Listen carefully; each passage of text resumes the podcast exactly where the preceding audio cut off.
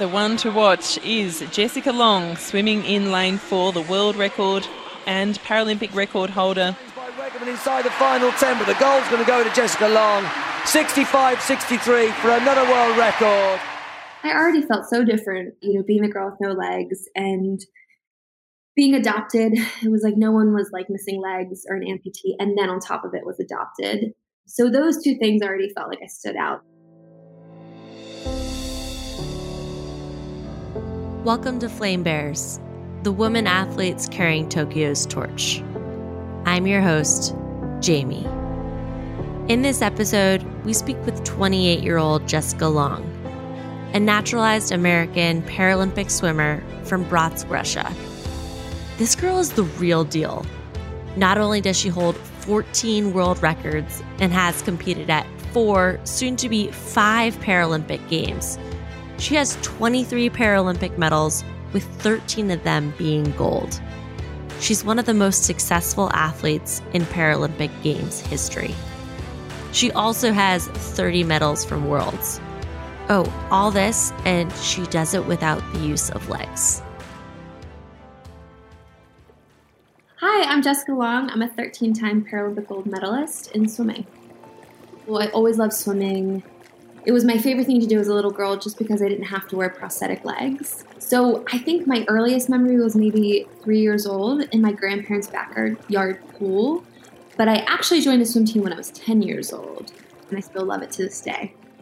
Jessica was born with fibular hemimelia, which is why she had to get both of her legs amputated when she was 18 months old. I'd honestly never heard of this condition before, so I spoke with someone who specializes in working with children with fibular hemimelia. My name is Dr. Claire Shannon, and I am a pediatric orthopedic surgeon who specializes in reconstruction of congenital limb deficiencies and limb lengthening correction. So, fibular hemimelia is a congenital limb deficiency syndrome it occurs about one in 40,000 births in children of all types and kinds and all sorts of backgrounds. So it's a very rare disorder.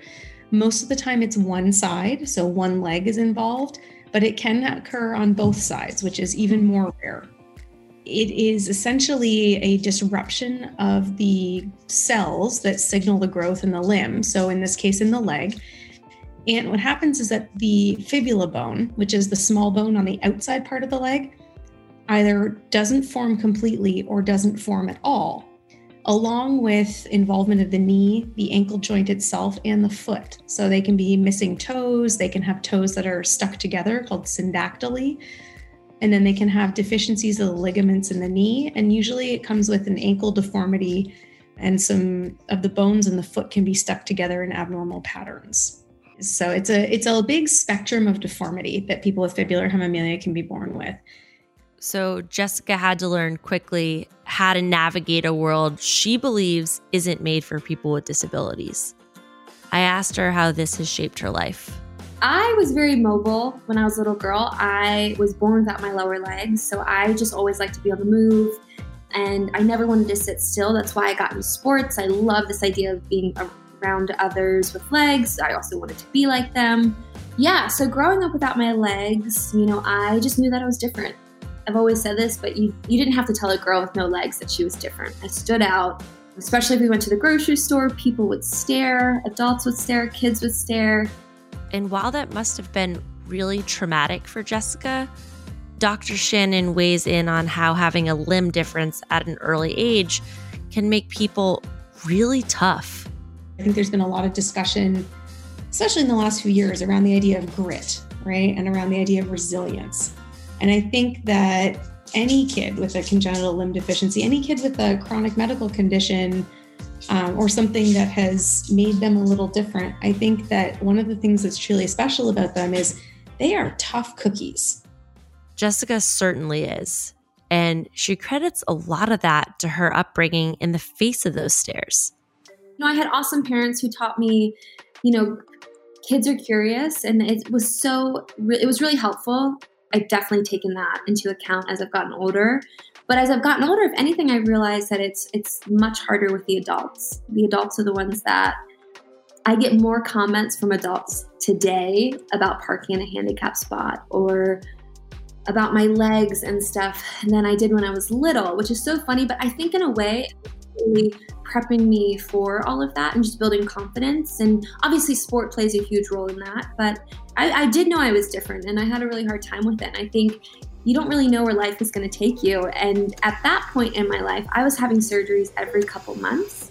So I just remember it feeling like, okay, I'm the girl with the legs, I'm getting surgeries, which some of these surgeries were excruciating, very painful. Like I remember, you know, because I would have the bone cut back because I was still growing. And like the doctors would come in and like pull draining tubes out my legs. But it is cool to see everything come full circle. You know, I, I knew that if I had given up in those circumstances or those challenging moments of my life, like the surgery or learning to walk or getting a new set of prosthetics or really letting some comments affect me, I don't know where I would be in my life. You know, I just chose to always see the positive and push forward. And if I was going to fall, I was going to fall forward. And fall forward, she definitely did. Thanks to Jessica's positivity, we get to see her competing on the world stage. But Jessica's success hasn't just been because of her mentality it's also thanks to her talent. So I wanted to see how she views ability and how it got her to where she is today. I think it's such a human right to have ability and to be mobile. That's how I'm taking it anyway. Ability. It's really the freedom to just be, to do things in a society that's not necessarily made for people who were born with disabilities, right? I think that's one of the greatest things about the Paralympics is you have so many unique and amazing stories of overcoming obstacles and being in a world and fighting for change and fighting for the ability to just fit in and do normal things. But I love that. I love the tenacity of athletes and I love just the effort and just being a part of this world and, and especially sports. I think sports is a place that builds confidence. As an elite female Paralympian, I wanted to know what it means to Jessica to compete on that stage. Oh my gosh, it's just it's like breaking barriers. Um, it's so cool. You know, it's so cool to to be surrounded um, by a community and also to know that there are so many female athletes that paved the way for me. And it's kind of like that ripple effect. Like that's what I hope to continue to do for the next generation. Um, because Paralympics is growing and I love it. Like, I love when people understand and know what the Paralympics are. Because there was a time when I was competing as a 12 year old or even a 16 year old where people thought I was in the Special Olympics, which is an awesome organization, um, but we're so separate. And I think people need to understand that just even the word Paralympic, para just means parallel to the Olympic Games. Paralympics. We're, we're alongside the Olympics. We go two weeks after the Olympics. And I I was always a really feisty female athlete. I wanted people to know that I was just as good as the Olympic athletes. So I ended up training with bunch of Olympic athletes. Michael Phelps, you know, I'm from Baltimore. I got to train with that group. And I was the only girl without legs. But I think in a way, being a female, being a female athlete without legs in the Paralympics, there's so much that you represent. And I love that role, you know, that, that ambassador role. It's something that almost like pushes me to be better. So let's go back to where it all started before all that gold and hear how a little person named Erin Popovich inspired a little girl. I was a part of Paralympics when I was 10, and I made my first Paralympic Games when I was 12. In those two years, I was still very uncomfortable with being an amputee. Even in the summertime, I would wear long pants, I never wore shorts. So here I am at, a, you know just a local meet. I think it was like nationals, but there was only like maybe 150 swimmers. I just saw how everyone handled their so-called disability. They they didn't care. And here I was, 10, 11 years old, covering my legs, also having shells. I've always had realistic looking legs. But I saw so much freedom and so much like confidence within these athletes for having pole legs or bone legs or whatever you want to call it. But Erin is, she's a little person. And I don't know, there was just something about her that just she, the way that she carried herself on the pool deck, I think really stuck out to me. And the fact that she came up and talked to me. She was a gold medalist. She didn't need to talk to me, the little 11 year old girl um, who was nervous. Erin Popovich having the swim of her life in lane five. 131.60. That is good enough she just took time. world and then of course, you know, she was winning gold medals, and I got to be on um, her. I was her teammate in the 2004 Paralympic Games, which was my first game. And then we were on a relay together and got gold. So it was like I got gold with my hero. And I also, too, you know, whenever anyone asked me that question, you know, I wanted to make sure to bring awareness to Paralympics because in my eyes, Erin Popovich is just as amazing as Michael Phelps. You know, she's still a 14 time gold medalist in the Paralympic world. She had sponsorships when no one was getting sponsorships. She was winning awards. So she was just someone I always looked up to. And she's she's still involved with the Paralympic movement. And it's so funny because I still get so nervous sometimes when I'm with her, like that little girl, that little 13, 14 year old, you know, Jessica, like still nervous. But she was also my competitor. So we raced in the 100 breaststroke together, which was really cool. While Erin may have been Jessica's role model in the world of swimming, Jessica has become a role model for countless young swimmers and girls across the world. I asked her why it's so important for her to be a role model for others. I think it's really important. It's very real, right? As you know, being a female athlete in a sport, like highlighting that, you know, I have a big back, but it's not big, it's strong. And like, you know, missing legs, that is an insecurity at times, even as I've gotten older. You know, it doesn't just go away, but surrounding yourself with strong women and having the freedom to talk about it, that not every day is perfect or not every day is like Instagram. And obviously, I love sports because I think it just teaches you discipline and, and create friendships and consistency and, and a commitment. But um, I do think role models are huge in today's world, especially like what's happening right now.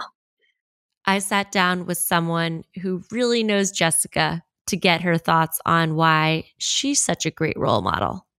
So, my name is Julie Dusselier, and I'm the current Chief of Paralympic Sport at the U.S. Olympic and Paralympic Committee. I have known Jessica Long since 2004 when she was 12 and made her very first Paralympic swimming team for the Athens Games. And at the time, I was the high performance director for para swimming and the head coach for that 2004 Athens team. And obviously, I have a unique perspective having watching her grown up from that 12 year old at her very first games into the young woman that she is today. But I think part of why she is such a great role model is she's very, very steadfast in her beliefs. There are things that are very important to her. Obviously, swimming is one of them, but other things such as her family and her faith are also, you know, very strong foundations of what she believes in. And I think that is is what makes her so inspiring is putting all of those things together. I think it's hard for everyday people and fans to really get to know our world's best athletes. So I asked her, what does being a female athlete mean in real life? Like, what's something people are not going to know that is a part of everyday Jessica Long's daily life? I'm always training. I'm always thinking about training and swim meets. But at the same time, I have a really wonderful big family and I love balancing that out with my swimming. And it's taken me a long time to learn this that like I love swimming, but it can't be my entire world. And I do believe sacrifice has to happen. But at the same time, you have to have a little bit of fun and you have to be able to enjoy life. That's probably one thing I could tell my younger self is that don't take this so seriously. Like just have fun with it. But just in my my private life, I guess I just I really enjoy um, spending time with my family, game nights, very competitive, but also just finding coffee shops and reevaluating my goals. I guess I don't know. A lot of it's swimming. Can you tell me about your parents' role in your life? Yeah, I definitely feel like I had a really unrealistic life growing up, which is something I've really noticed as I've gotten older. Just this environment that my parents created for all six of us, because there were six of us kids. But I was adopted at 13 months. So my dad was the one that really wanted a larger family after they couldn't have kids for, I think, 10 years they tried. So he was the one in his like mid 30s went to Russia to get me and another little boy and then brought us here to the US. And I definitely think there's something with adoption where it's like almost a little harder to connect with your mom at times because your birth mom's the one that gave you up for adoption. So in a way, it's not like I don't have a great relationship with my mom. There's something about just your dad. He was awesome. You know, we he drove me back and forth to swim practice. He would tuck me in every night because my mom would spend all day with us and that would mean homeschooling, swim practice, sports, you know, whatever we were into. And then when my dad came home from work, we actually would read books together. A lot of times I would just massage his head so I could stay up later. But it was funny because I guess not a lot of friends got tucked in, which I think was really nice because there was six of us kids. Because after they adopted us, they had two more. And I think it was a way of like spending quality time with each of the kids in a way. I'm really thankful that I was adopted in such a great family, but I also understand it's not the case for everyone. And what about your siblings? Amanda was the oldest. She was cute. She um, was like was very bohemian. That's just kind of my memories of her. My parents turned our old house into a basement for the two oldest older kids, so they could come in and out with like there was a side door. So once Stephen, my second oldest, got married at 18, he married like our pastor's daughter. I had another sister at the age of 11. So Sarah was really great. She knew me my whole life, and that was really fun. Then there's Josh. Josh is super cool. Um, we later found out after he was adopted that he has fetal alcohol syndrome. So he'll probably always just kind of have the mind or just like the thought process of like a 17 year old, which is so cute. Um, but he's Josh. He's so kind. And then Hannah, Hannah was the miracle baby. She was born on their anniversary after like 14 years of not being able to have kids. And Hannah was definitely confusing to me because I was like the baby. I liked attention. And all of a sudden, Hannah was born, and I was like, mm, I don't really know if I like this little thing. Um, no, but Gracie was awesome. Um, so that completed our family of six. So there's four girls, two boys, sister in law. But yeah, we were just a family got along. We had game nights every week. You've also been pretty outspoken about your connection to God and specifically that that's something that came from your mom and your dad. How has that changed throughout your life? So it sounded that when you were younger, you weren't religious and that that's kind of morphed and changed as you've gotten older. So it was definitely a part of our like everyday routine, just like, you know, talking about God or praying or just going to church on Sundays or youth groups and stuff. And it was really cool. Just my parents are awesome with just letting it be our own faith. You know, they were kind of like, well, this is what we believe in. And we, you know, we've done lots of research and, you know, this is kind of what we settled in on. It's just like a Christianity type of relationship with Christ. But yeah, I just remember being really confused that I could just be good enough. I don't know. I, I just, that whole concept that just God came to, you know, die for us and, you know, the whole idea of Christianity, I was like, I don't feel good enough for this and I don't want to be adopted into God's family but it was awesome again nothing was ever forced you know it was always you know if you want to believe if you want to live this way awesome but like it's also your choice and it wasn't really until i moved to colorado that i was away from my security blanket my family that i really started to find my own faith and it took a long time until i actually really accepted christ as my own savior and just decided to live for him and it really did become my own faith i grew up in a really like strict presbyterian church and my parents are no longer even with that church really. But I just had a really hard time. I don't know, just some of the stuff that they were teaching. It just never felt good enough. I think once I went to Colorado and I really learned this relationship with Christ and just a whole different way of viewing God and his love for me and just being forgiven and because I think for so long I just felt like I was on this like totem pole where I was like doing really really well and if I had a fight with my mom or dad or like I did something I would just drop and it was like oh well this is exhausting I'm never going to get to the top but in Colorado, I was there for about three years. And it took about three years of God really working in my life and my heart to just be like, I don't have to, like, just that I was enough. I just finally prayed and just accepted Christ into my heart for me. I know you were born on a leap year, and you've talked a little bit about this in some of your other interviews and specifically shared how it has impacted your sense of identity. So, can you share a little bit about this? I already felt so different, you know, being a girl with no legs and being adopted. It was like no one was like missing legs or an amputee, and then on top of it was adopted. So, those two things already felt like I stood out. And then when I was 12 years old, I remember really for the first time understanding what they, my parents meant when they said, "Oh, you're born on leap year, like it's a special birthday. It comes every four years." I was like, what do you mean? I thought everyone gets a birthday every year. Like, but it was in that moment that I really understood that I don't have a birthday. I have a birthday every four years. I remember thinking, you know, the one day my birth mom is going to be forced to think about me is on my birthday. And, you know, growing up, I was, you know, told I was adopted. I had this Russia box that I could go check out anytime I wanted. I don't look like my siblings. I'm the blonde in the family.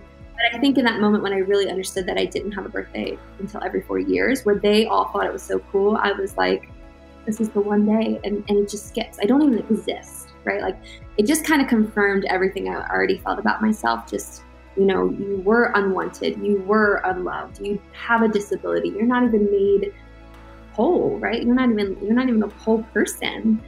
And it was hard. And I think what I thought in my head that was gonna fix it was perfection, right? You know, I, I've talked before on my, my Instagram, but just controlling, you know, how pretty could I look, right? I'm the blonde, I'm the, you know, I hide my legs and, and I wanted good skin and I wanted nice makeup and now, you know, I wanted everything else because I, I felt so incomplete and not very whole. I remember on my sweet 16, just like being really sad because I was like, maybe this is the day, like she has to be thinking about me today. I was 16, which is when my birth mom had had me. So it's like this weird, like, and I always get so sad when February 29th leaves. Like, I love the birthday now. And if anything, I've talked to my birth mom in Russia, and she has asked me what day I celebrate my birthday on. So it kind of was really cool, just because all those years that I questioned my existence on the calendar, um, I just knew she was thinking about me. Jessica, would you feel comfortable sharing about meeting your birth mom? Oh, yeah. I always knew I was adopted my parents didn't keep anything secret. And they said all the right things, thank goodness. Just that she was too young to take care of me. And she made a really tough decision and gave me up for adoption. It was part of God's plan. And I was meant to be a part of their family.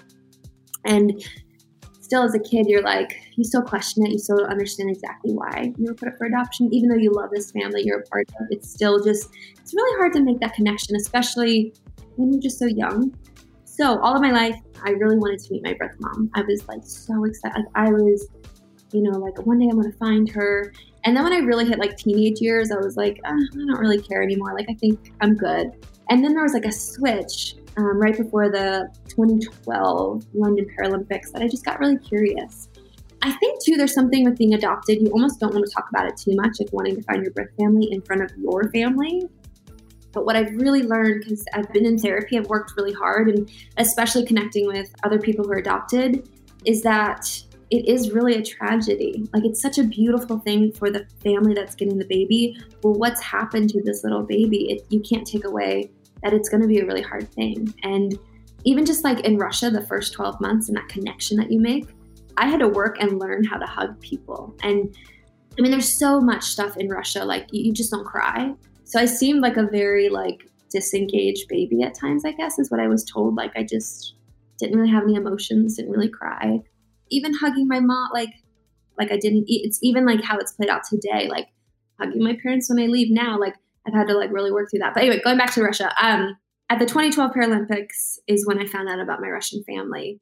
I was 20 years old. I was going to come much later. I you know, I didn't think I'd be seeing my my Russian family on a computer screen because they went on some. It was like the Oprah Oprah Winfrey show of like Russia, and they said I was going to come in at the end, and I was like, I was sitting in Baltimore. My friend had sent it to me. She was Russian. I don't know if I said this earlier, but a Russian reporter went and found them for me. It was tough, but then about a year later, about a year later exactly, I decided to go back to or to go to Russia to meet her, and it was like, probably the hardest thing I've ever done. And I took my little sister Hannah, and I just remember having a lot of fear and doubt. And I'm not really a fearful person, but it was just this this thought that maybe she didn't want to see me. But as soon as she hugged me, I just knew that like she really had a hard time forgiving herself. And it was so funny, right? Because all of my life I was angry with her. I was upset with her for giving me up. And in that moment, I think I realized how much she was holding on to anger herself. I'm okay. Like, I forgive you. I release whatever you're feeling. Like, like you don't have to be upset or angry anymore. But it was really special. And we, I think we wrote each other yesterday. But she did marry my birth mom, and my birth father, and they had three children after me. So I was the oldest. And I was born Tatiana, so she did name me. And then there's Anastasia and a set of twins. I asked Dr. Shannon why it's important to tell Jessica's story. I think that it's important to get out there that, you know, like this isn't something that should ever slow you down. And just because, you know, you may have one less toe or one less bone in your leg or your leg's a little shorter or it looks a little different doesn't mean that you can't accomplish anything you put your mind to. I asked Miss Dusselier what she wants to say to Jessica right before she jumps in the pool in Tokyo. Stick to her principles in terms of, you know, what she's been preparing for in her training, what her race plans have been, what, you know, what she's been focused on the last five years into the games. One of our mantras is always don't do anything new right before the games. So, you know, stick to the tried and true. But more importantly, she needs to go out there and have fun. Competing needs to be enjoyable and it needs to be fun for the athletes. And sometimes that's more difficult the the later you get in your career. So, you know, keeping that in mind and and having fun while you're out there. In closing, I asked Jessica if there's anything else that she wants listeners to know. Yeah, the success has been super cool and you know, it's amazing to win gold medals, but really, you know, any athletes out there, it really is the journey. And it's the most exciting part is the days that you feel like you can't get through practice but you have your teammates who pick you up or your coaches that you have no idea how much you'll appreciate them until they're not in your life anymore. Obviously setting goals are important and i think that keeps you going it keeps you motivated it keeps you you know passionate about what you're doing but also just enjoying the journey is like the biggest thing one day sport your sport it's gonna end like that's the craziest thing so enjoy every single day i think is really important